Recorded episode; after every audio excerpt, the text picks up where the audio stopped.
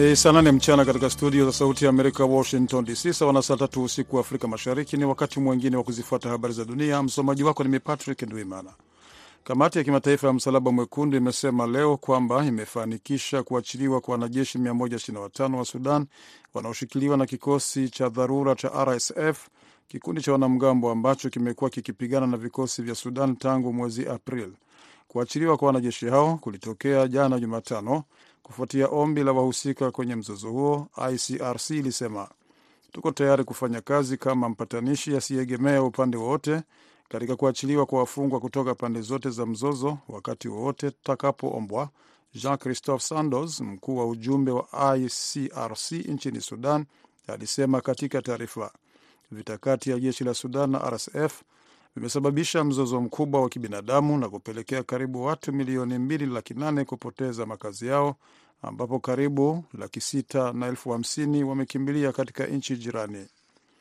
Mahakama ya rufaa ya huko Uingereza iliamua leo Alhamisi kuwa mpango wa serikali ya Uingereza kuwaondoa wanaoomba hifadhi na kuwapeleka nchini Rwanda ni kinyume cha sheria, hivyo kurudisha nyuma kampeni ya waziri mkuu Rishi Sunak kuwazuia wahamiaji kuvuka kutumia boti ndogo ndogo na kuingia nchini Uingereza. Majaji watatu waandamizi wa rufaa waliamua kwa wingi kuwa Rwanda haiwezi kuchukuliwa kama nchi ya tatu yenye usalama. Chini ya makubaliano yaliyofikiwa mwaka jana, serikali ya Uingereza ilipanga kupeleka maelfu ya waomba hifadhi ambao wanawasili katika mwambao wake ambapo ni zaidi ya maili elfu nne na taifa hilo la Afrika Mashariki. Unaendelea kusikiliza habari za dunia moja kwa moja kutoka jiji kuu la Marekani, Washington DC. Watu wanne wamefariki dunia katika jimbo la KwaZulu Natal nchini Afrika Kusini baada ya jimbo hilo la kusini mashariki kukumbwa na mvua kubwa na kimbunga, mamlaka ilisema leo Alhamisi. Upepo mkali na mvua ziliharibu barabara na nyumba zilizojaa maji na mifumo ya maji taka, ikifuatiwa na kimbunga kilichopiga kaskazini mwa mji wa bandari wa Durban siku ya Jumanne. Tunasikitika, hadi sasa watu wanne wamethibitishwa kupoteza maisha, idara ya usimamizi wa maafa ya jimbo hilo ilisema katika taarifa yake. Watatu walifariki mjini Durban na wanne huko KwaZulu Natal, ilisema na kuongeza kuwa mtu watano alipoteza alipotea na zaidi ya 150 wamepoteza makazi yao. Afrika Kusini imesema leo kuwa itakuwa mwenyeji wa mkutano wa BRICS wa mwezi Agosti kama ilivyopangwa, huku kukiwa na uvumi kwamba huenda ukahamishiwa China ili rais wa Rusia Vladimir Putin aweze kuhudhuria katika taifa hilo lisilolazimika kumkamata kwa tuhuma za uhalifu wa kivita. Afrika Kusini ina wajibu kama mtia saini wa mahakama ya kimataifa ya uhalifu ICC kumkamata Putin iwapo atahudhuria mazungumzo kati ya viongozi wa Brazil, Russia, India na China kutokana na hati ya kukamatwa kwa kufukuzwa kwa watoto kutoka Ukraine.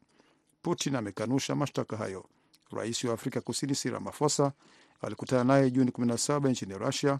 Kihistoria ni mshirika mkubwa wa chama tawala cha African National Congress ANC tangu kilipokuwa vuguvugu la ukombozi lililopigana na utawala wa wazungu weupe walio wachache miongo, miongo kadhaa iliyopita. Afrika Kusini itakuwa mwenyeji wa mkutano wa 15 wa BRICS.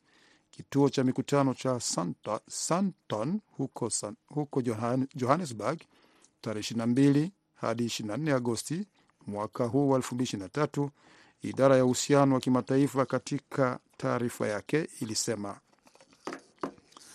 Na takriban thuluthi moja wa Marekani wanakumba, wanakumbana na hali duni ya hewa.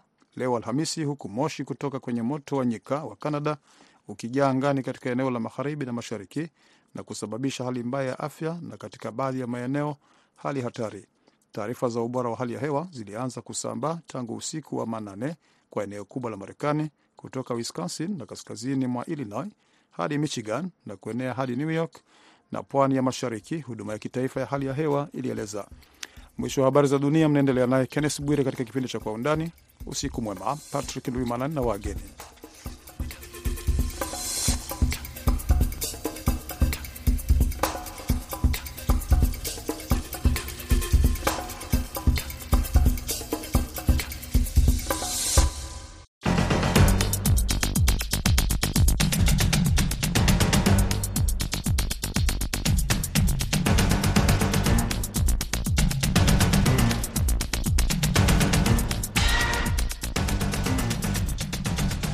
undani tunaangazia sauti aliyekuwa rais wa Marekani Donald Trump iliyorekodiwa akidai kuwa na nyaraka za siri za serikali nyumbani kwake licha ya kukana madai hayo kwa muda.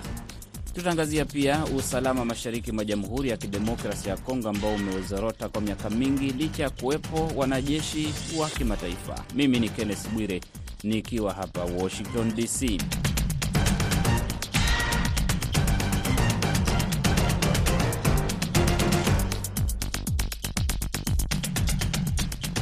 Sauti ya dakika mbili yenye ujumbe uliorekodiwa wa rais Donald Trump inayoaminika kurekodiwa baada ya kuondoka madarakani mwaka 2021 inaonekana kutoa ushahidi mpya kwamba rais huyo wa zamani alikuwa ameweka nyaraka za siri za serikali baada ya kuondoka White House. Imeripotiwa kwamba Trump alirekodiwa Julai mwaka 2021 akiwa katika uwanja wake wa golf New Jersey. Trump anasikika akisema kwamba kulikuwa na madai dhidi yake yaliyochapishwa kwenye nyaraka hizo kwamba alitaka kushambulia Iran kivita. Anasikika akisema kwamba ni jambo la kustaajabisha kwamba ana nyaraka nyingi sana za siri mikononi mwake. Anataja waliompa nyaraka hizo na hata kusema kwamba nyaraka hizo ni za siri, licha ya kwamba anazungumza kuzihusu na kurekodiwa. Trump anakabiliwa na mashtaka 37 mahakamani yanayohusiana na kuchukua nyaraka za siri za serikali na kuweka nyumbani kwake alipoondoka madarakani. Amekanusha mashtaka yote akisema kwamba nyaraka ambazo zilichukuliwa na maafisa wa FBI nyumbani kwake Malago, Florida, zilikuwa magazeti ya zamani. Trump anasikika kwenye ujumbe huo akisema kwamba nyaraka zilizokuwa mikononi mwake alipewa na jeshi. Akiwa katika kampeni Jumanne wiki hii katika jimbo la New Hampshire baada ya kutolewa kwa sauti yake iliyorekodiwa, anawashambulia wanaomchunguza kwa madai ya kubeba nyaraka za siri za serikali alipokuwa anaondoka White House. Anaendelea kusisitiza kwamba anaandamwa kwa kiasi ambacho hakijawahi kuonekana katika historia ya Marekani na kwamba lengo kubwa ni kuvuruga uchaguzi mkuu wa mwaka ujao 2024. Anaendelea kudai kwamba kuna njama za kuiba kura.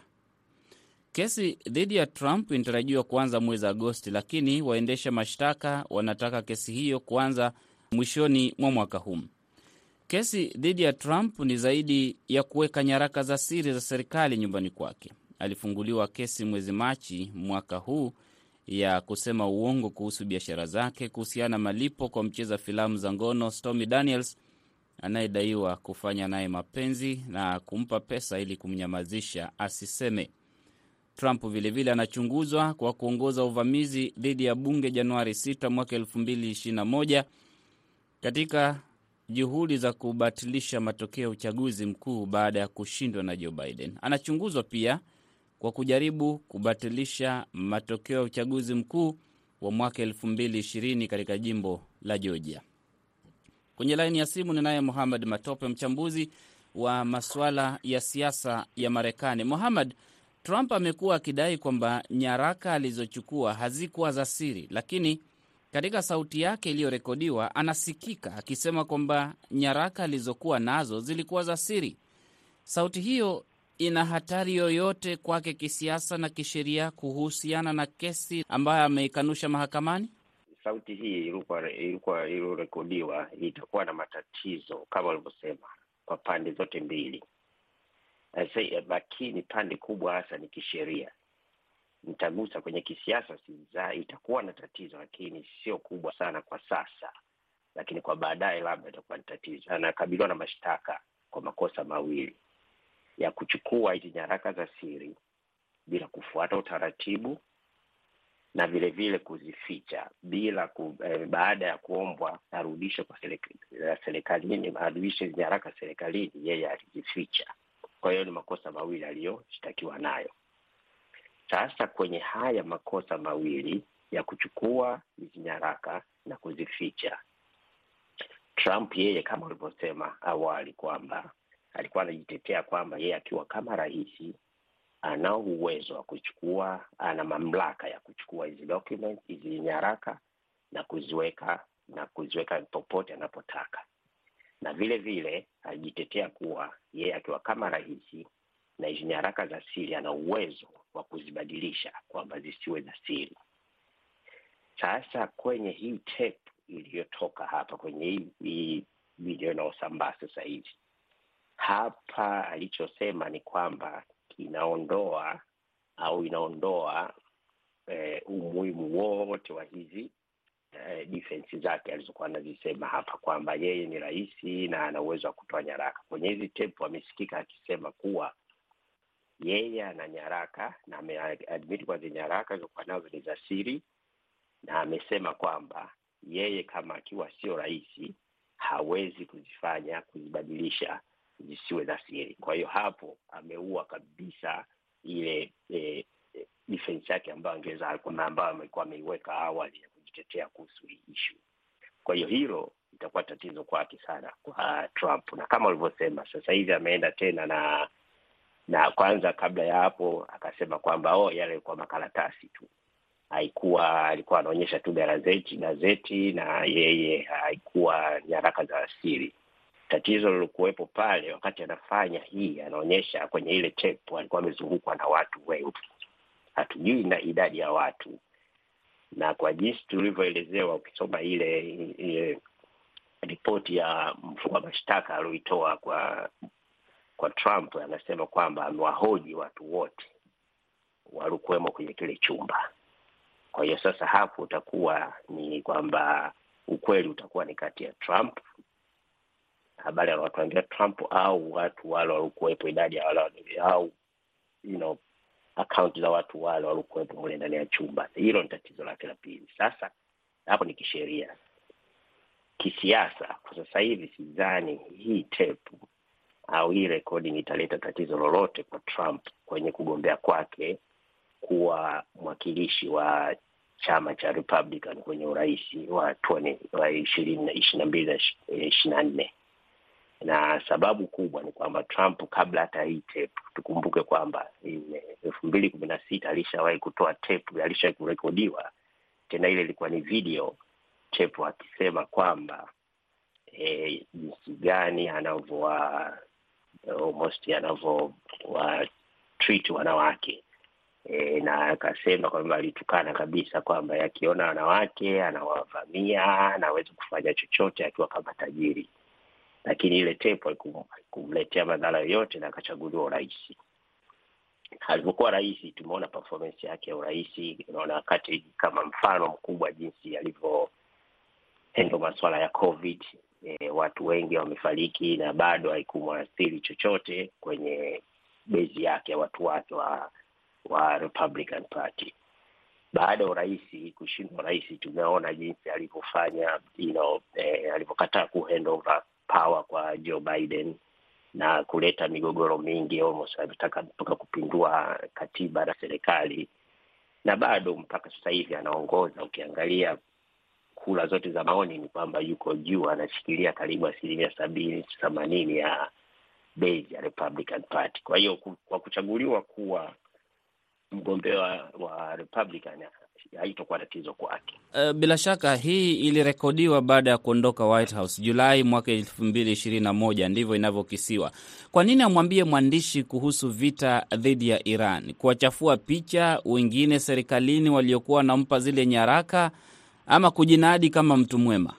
Alikuwa anamkashifu mkuu wa majeshi eh, General Mullen kwamba hali General yeye alisema kwamba ali akum, eh, Trump kipindi kile alikuwa anataka kuvamia Iran, nchi ya Iran, na yeye jeshi likamzuia. Kwa hiyo alichokuwa anasema Trump kwamba hona, ile ni ripoti ambayo iliandaliwa na jeshi la Marekani kusema kwamba kama watakuonyesha plan yote ya jinsi ya kuvamia nchi ya Iran kama ikitokea. Kwa hiyo Trump alichokuwa anawaambia wale watu waliokuwa mle ndani kwamba hona General amesema kwamba yeye akujeshi nizuia mimi, lakini naona plani yake ilikuwa hii hapa, kwamba alikuwa anataka kwenda vita vita vita na nchi ya Iran. Sasa hapo ni kuji, kujisafisha machoni mwa Wamarekani kwamba ni mtu mwema, hapendi vita, ama lengo ni nini hasa? Ndio, ilikuwa ni kujisafisha kwamba mimi naona mimi ndio nilizuia hii vita, lakini jeshi, huyu mwanajeshi mkuu wa majeshi alikuwa anataka kwenda vitani na tani yake ilikuwa ni hapa. Kwa hiyo yeye alikuwa anasema kwamba mimi ni mkweli, huyu mkuu wa majeshi anaosema kwamba alinizuia mimi nisiende vitande na jeshi lake kwamba alikuwa ni mwongo. Hii sa sauti ikiwa na uhakiki kwamba ni ya Trump, basi mwenyewe ametoa ushahidi unaumbana katika kesi thelathini na saba zina, zinazomkabidhi kwamba alikuwa na nyaraka za siri za serikali ambazo zote amepinga. Mzigo uko wapi hapa kwa mawakili wake? Sasa mzigo mkubwa kwa mawakili wake hapa utakuwa ni kutengeneza defense, kwamba waende upande upi ili kumtetea Trump, kwa sababu eh, kwa kawaida kesi yoyote inapotokea mtu yoyote unapokabiliwa na mashtaka especially makubwa kama haya, mawakili, kitu cha kwanza anachokwambia ni kwamba usizungumze chochote kuhusu hii kesi, ili wao waweze kujiandaa kutengeneza ushahidi wa kukutetea. Sasa tatizo likuwa nalo eh, Trump ni kwamba yeye anaongea kila kukicha. Sasa hii tape ni tatizo ni, ni tatizo kubwa zaidi kwa ma, ma, mawakili kwamba Trump mule amekiri kwamba yes alikuwa nazo hizo document hizo nyaraka za siri na amezi, alikuwa amezi na yeye na mnazionyesha pale na anasema kwamba hizi ni za siri. Tatizo lingine linalofuatia sasa hivi toka hii hii clip itolewe, Trump amekuwa akiongea kila siku. Sasa baada ya hii sasa amekuja tena na nani nyingine na defense nyingine kwenye interview iliyofuatia akasema kwamba no, yeye alikuwa pale anakuwa na magazeti tu, na jana tena amekuja na nani nyingine na defense ya maneno, interview nyingine amesema kwamba no, alikuwa anaongopa tu wale watu, hakuwa na document yoyote pale kwenye alipozungwa na watu, ulikuwa tu anawaonyesha tu makaratasi tu feki akiwadanganya wale watu kwamba yale ni nyaraka za siri. Sasa tatizo lilokuwepo ni kwamba hata kwa mawakili wa Trump ni kwamba tayari kuna mashahidi mle ndani. Sasa nadhani kazi itakuwa kubwa sana kwa hao mawakili wake, mawakili wa Trump kumtetea yeye, kwa sababu itakuwa ukweli utakuwa ni kati ya Trump, nani anaosema kweli, kati ya Trump au watu wote wale waliokuwemo kwenye kile chumba. Na Trump ana tatizo moja, ni kwamba ana tatizo kubwa sana la kusema uongo na umekuwa rekodi na inaeleweka kila kila kona. Sasa nadhani hapo ndo mtihani kwa mawakili wake kumtetea, kusema kwamba huyu mtu ambaye ana ana historia ya kusema uongo ni mkweli kwenye ishu, kulinganisha na watu wote walikuwemo ndani ya chumba. Hii sauti ndani ya chama cha Republican, ushindani ambao unajitokeza, wengi wanajaribu ku, wana, wanaendelea kujitang, kutangaza kwamba nao wanataka tiketi, akina DeSantis na wengine wanaweza kutumia hii sauti kumtikisa ndani ya Republican, ama bado Trump ni mwamba ambao huwezi kutikiswa ndani ya Republican, na kama ni mwamba kwa vyovyote inaweza tikisa wapiga kura wake ambao umetaja awali kwamba wa Republican, licha ya ule ujumbe wa mwanzo, huu hauwezi watikisa kwa namna yote, kwa sababu unahusu masilahi ya nchi zaidi ya tabia ya mtu binafsi kuhusiana na mambo yake ya kibinafsi. Ndani ya Republican Party, chama chenyewe, huwezi ukashinda, hamna mtu anaweza kushinda urais bila kunyakua watu wa Trump. Kwa hiyo kila mtu anajaribu kuwa uh, kuwa upande wa Trump, kuto kumsema kuto kumuuzi, na wengine kama wanaogopa vile mdomo wa Trump, kwa sababu Trump ana mdomo mbaya, ukimuuzi ni kwamba anakuja. Lakini tatizo litakalokuwepo sasa, Trump ana nafasi nzuri ya kushinda kuwa mgombea wa Republican Party, lakini kwenye historia na rekodi ya nchi hii ni kwamba kama unapokuja kwenye uchaguzi mkuu ni vigumu kushinda urais kwa kutumia watu wa chama kwa kura za watu wa chama chako peke yako, kwa sababu kura za watu wa chama chako zitakuleta mpaka asilimia thelathini na unahitaji asilimia hamsini ili ushinde. Hao watu wa kati hapa kuna ni watu wa, wanaitwa independent hawa. Hawa ni wengi, hawa ndo watu wa kugombania, hawa ndo wanaomchagua rais kwenye uchaguzi zote za general sasa kwenye hawa watu wakati hapa nao ni independent ambao husiki hawajihusishi, hawako sana kwenye Republican na wako kwenye Democrat. Hawa watu hawa kwa kula zinavyoonyesha sasa hivi, Trump anaonyesha mpaka kwa uchaguzi sasa hivi, sasa hivi kura za maoni zinaonekana kwamba Trump yuko nyuma sana. Ni kwa hiyo itakuwa kwake yeye itakuwa ni rahisi kwa Trump kushinda eh, kuwa mgombea, lakini itakuwa ni vigumu sana kwake yeye kwa sasa, kama mambo yataendelea kama yalivyo hivi sasa hivi tulipo kushinda e, uchaguzi mkuu wa ishirini ishirini na hapo hatari itakuwa sasa kwa chama cha Republican kwamba huenda wakapoteza kiti cha urais, wakapoteza baraza la wawakilishi, wakapoteza Senate kwa sababu ya Trump. Uchaguzi mkuu jinsi ulivyowekwa, uchaguzi wa urais ni kwamba unaunganisha na wabunge. Kwa hiyo 2024 inapokuwa watu wengi wanavyomvotia rais wanavoti ile bunge, kwa hiyo uchaguzi unakuwa ni mmoa watu wanavoti kwenye chama.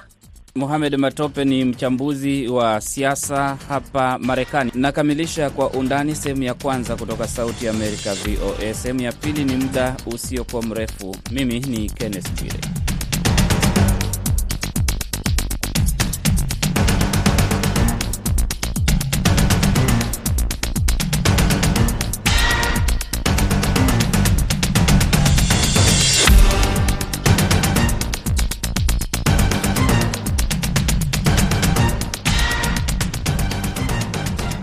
Unasikiliza kwa undani kutoka Sauti ya Amerika, VOA. Mwandishi wetu wa Nairobi, Jason Nyakundi, anaangazia sababu zinazopelekea mashariki mwa Jamhuri ya Kidemokrasi ya Kongo, DRC, kukosa amani licha ya harakati za kijeshi za miaka mingi kutoka jeshi la Umoja wa Mataifa, SADC na Jumuiya ya Afrika Mashariki. Kwa miaka 30 Jamhuri ya Kidemokrasi ya Kongo imekumbwa na ghasia, migogoro ya kutumia silaha na ukosefu wa usalama. Mashirika mbalimbali yamejaribu kuingilia kati, lakini migogoro hii imeongezeka hasa katika majimbo ya mashariki ya Kivu Kaskazini, Kivu Kusini na Ituri. Vikosi vya kawaida vya jeshi na vikundi visivyo vya serikali vimehusika katika ghasia hizo. Katikati ya Aprili 2023 iliripotiwa kuwa kulikuwa na vikundi 252 vya wenyeji na 14 vya kigeni katika mikoa ya mashariki mwa DRC. Ukosefu wa uwezo wa serikali ya Kongo kuhakikisha usalama kumechangia mazingira mazuri kwa vikundi vyenye silaha kuibuka. Kando na vurugu, wanajihusisha na shughuli mbalimbali zisizo halali kama vile uporaji utajiri wa madini. Nimezungumza na George Musamali, mtaalamu wa masuala ya usalama nchini Kenya. DRC ina historia ya muda mrefu ya makabiliano ya vikundi na serikali kule na hili ni jambo ambalo lilianza mwaka elfu moja tisa mia na sitini na tisa baada ya mapinduzi baridi ambayo yalitekelezwa na Marekani ya kumwondoa serikalini na kumwangamiza Patrice Lumumba na kumteua uh, Kasavuvu, Jenerali Kasavuvu kuwa rais, naye Kasavuvu akawa pale kwa kipindi kifupi na kisha akapenduliwa na Mobutu Sese Seko. Uh, ukweli ni kwamba kuanzia wakati huo mpaka hivi sasa, hata Patrice Lumumba akiwepo, baada ya taifa la DRC kujipatia uhuru, ikawa ni kwamba bado kuna changamoto za kiusalama zilikuwa katika eneo hilo, na yule alijaribu tu kidogo kuleta hali ya utulivu, lakini mambo yakaja yakabadilika. Baadaye ni Mobutu Sese Seko ambaye aliwapa uh, wananchi wa eneo hilo ile imani ya kwamba mambo yatakuwa shwari, mambo yatabadilika na wao wataweza kufaidika na serikali iliyopo. Manake kuanzia hapo awali taifa la DRC ni tajiri wa rasilimali za madini na hali kadhalika ukulima, lakini mpaka hivi sasa wananchi wa maeneo hayo hawajafaidika kwa vyovyote vile. Wanajeshi wa Umoja wa Mataifa wamekuwa katika taifa hilo kuanzia mwaka wa elfu moja tisa mia na sitini na nane hadi hivi sasa jeshi hilo bado lipo upo, lakini hali ya usalama bado ni tete, na ni wazi ya kwamba nguvu za kijeshi peke yake ama kuwepo kwa majeshi ya kigeni na hali kadhalika jeshi la taifa la DRC hakujazaa matunda yoyote kuwaletea wananchi wa taifa hilo ama eneo hilo mashariki mwa DRC eh, amani na kuwezesha wao kuishi maisha ya kawaida. Ikiwa suluhisho la kijeshi limeshindwa kuzaa matunda, tatizo liwapi na suluhisho ni ipi? Mnamo Februari 2023 kikosi cha Umoja wa Mataifa MONUSCO kilikuwa na watu 16316 kutoka nchi 62 wanaofanya kazi kama askari, maafisa wa ujumbe na wataalam wa misheni. Jumuiya ya Afrika Mashariki ilikamilisha kupeleka wanajeshi wake Aprili 2023 mara tu walipofika DRC iliomba jumuiya ya maendeleo ya kusini mwa Afrika isaidia kurejesha amani na usalama mashariki mwa taifa lake. Na Bende wa Moto naye ni mchambuzi wa siasa nchini Uganda, na nimemuuliza kuhusu kile haswa kimechangia DRC kushindwa kuzima mgogoro ndani ya taifa lake. Ni kukosa kuwa na marafiki wa kuaminika. Marafiki wengine wanaingia Kongo kwa upendo wao, na nafikiri marafiki ambao wangeweza kusaidia Kongo hawajaamua kusaidia Kongo ili Kongo ijenge jeshi linaloweza kulinda mipaka yao na mali yao. Wao wanaoenda kusaidia Kongo, wakifika Kongo wanapata kiu cha kuweza pia kushirikiana na watu ambao ni maadui wa Kongo wanaopora mali ya Wakongomani.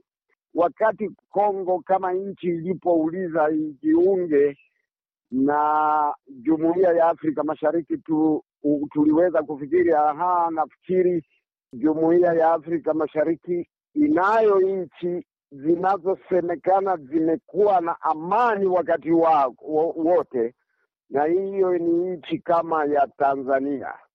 Nchi kama Kenya ambayo imekuwa na amani miaka mingi, wangelisaidia wakongomani kwa mambo, kwa jambo moja tu, kujenga jeshi la wakongomani ili mambo mengine yote iweze kujirekebisha.